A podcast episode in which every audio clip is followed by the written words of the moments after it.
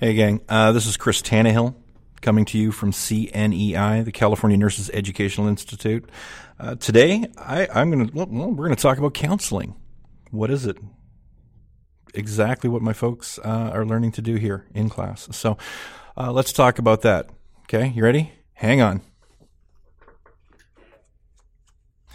So, one of the questions I have for my students when they come in the door, or pre student, or whatever you want to call it, prospective student, I'll ask somebody, Are you sure you want to do this to yourself? And everybody, there's a myriad of answers. Um, most often I hear, as you can imagine, is I want to help people. Well, I'm going to back up just a little bit. Um, my experience in this field is I was never employed with the intent of changing lives, helping others, although um, I worked as a first responder for years. Uh, I, I was in this for the money for about the first two weekends. I was covering at a treatment center a high end treatment center, and uh, that was it. And I'll tell you what, things changed quick, and I got pulled into this, and I have never left. And uh, so, through all my experiences, I did want to ask people why they want to do this. You know, so I ask, uh, why become a counselor?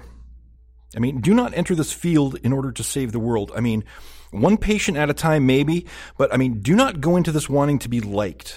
I mean, these patients, these clients, they are not your friends you can be friendly. Friendly is okay. But, you know, we're going to talk about boundaries eh, a little bit later. But these are not your friends. And, you know, if there's uh, some, I don't know, deficiency internally uh, within yourself, yeah, you'll find it. They'll find it. Uh, you'll discover it in this job. And basically, you know, well, let's talk about that. What is a counselor's job? Uh, basically, to help resolve ambiguity and encourage. You're helping these clients you know, get rid of whatever ambivalence they have and to encourage them to move on and figure it out for themselves. What is going on is you got to remember these folks don't need another kick from life nor from us. You know, so there's a bunch of do's and don'ts. But even though even though some of these folks have some very ugly survival habits, survival is all they've been doing, not living. And there are a million don'ts. Don't argue. Don't collude. Don't give advice. Don't rescue. Don't shame. Judge. The list goes on. Don't be insincere either. It'll be the death of you because my people, the clients, will smell that from another city. So essentially, as counselors, you know what we need to do? We need to listen, listen, listen. And also know who is in the room. Know who you're talking to. And meeting the patient where they're at is one of many aspects we need to learn, but listen. If you don't learn anything from me other than, you know, encourage and love these people back, listen you, you might actually be successful just doing that. You know, and I'll, the other thing, which has always ent- entertained me because of our own personal egos and eccentricities, we all wish to be the one who changed it all for someone, said something so pivotal it altered their very perception of life, sobriety, existence. But that rarely ever happens. I mean, it's a team effort that reaches these folks. Make sure you work on your own stuff first because what you fear usually happens to you. And what I mean by that is, um, I had had a lady um, as a student.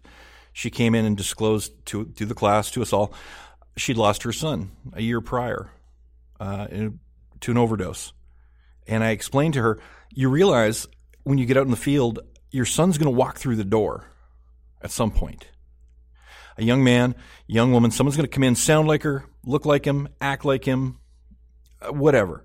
But they're going to come through the door. What you fear usually happens to you. You have an ex-wife you've got a problem with, she's going to come through the door. You have a, a former friend you've uh, disgruntled over, something. And maybe the actual person, to some degree, you know, there might be a former friend you haven't seen in years, might actually physically come through the door, might be the person. But I'll tell you what, what you fear happens to you. These things come in, you will not be ready for it. It will kick you off, you know? Um, and we'll talk a bit about that. But like I said, we all wish to be the one who changed it for someone, but that's not the fact. You know, we can be profound change in their lives. Don't, you know, don't let me take that away from you. But for those of you in recovery, there's other one other thing I'd like to stress here. Your work, counseling, this work is not your recovery any more than if you were refueling aircraft. It doesn't translate no matter how much program you talk or take them to meetings, if you are in recovery, I mean, the highest rate of relapse occurs in this field for people in recovery. This field. So, more people are taken out for many reasons. Perhaps you stay, you do this for a little while, you become the authority, comparing yourselves to others that are clients and are sick themselves. Hence, you better look better than them. You better look good. Perhaps you stop being teachable in such an environment, answering questions all day and arriving at a point of burnout, or again, you become the authority. You, you stop learning, you stop being teachable, you stop being the student.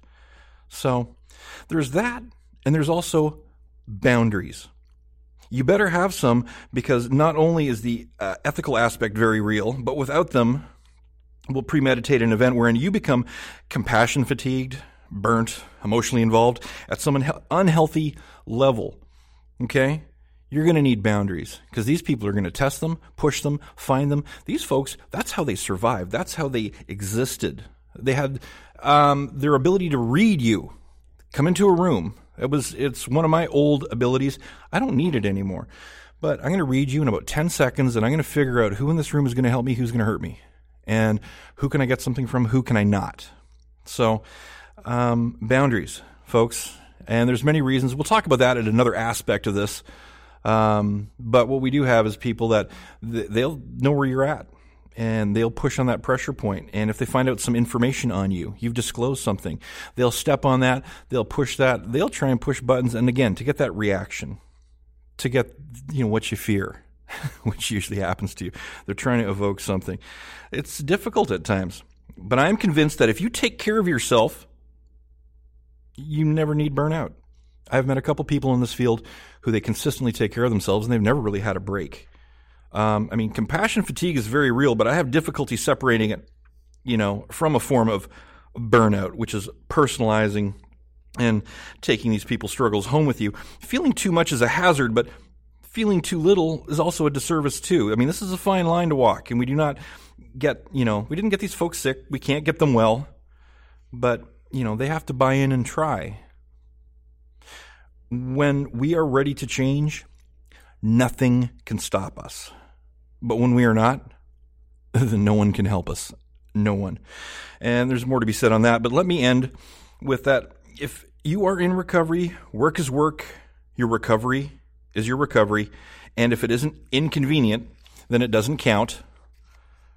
So you want to be a counselor how do you react to people getting in your face, trying to say the most hurtful stuff to get you to react?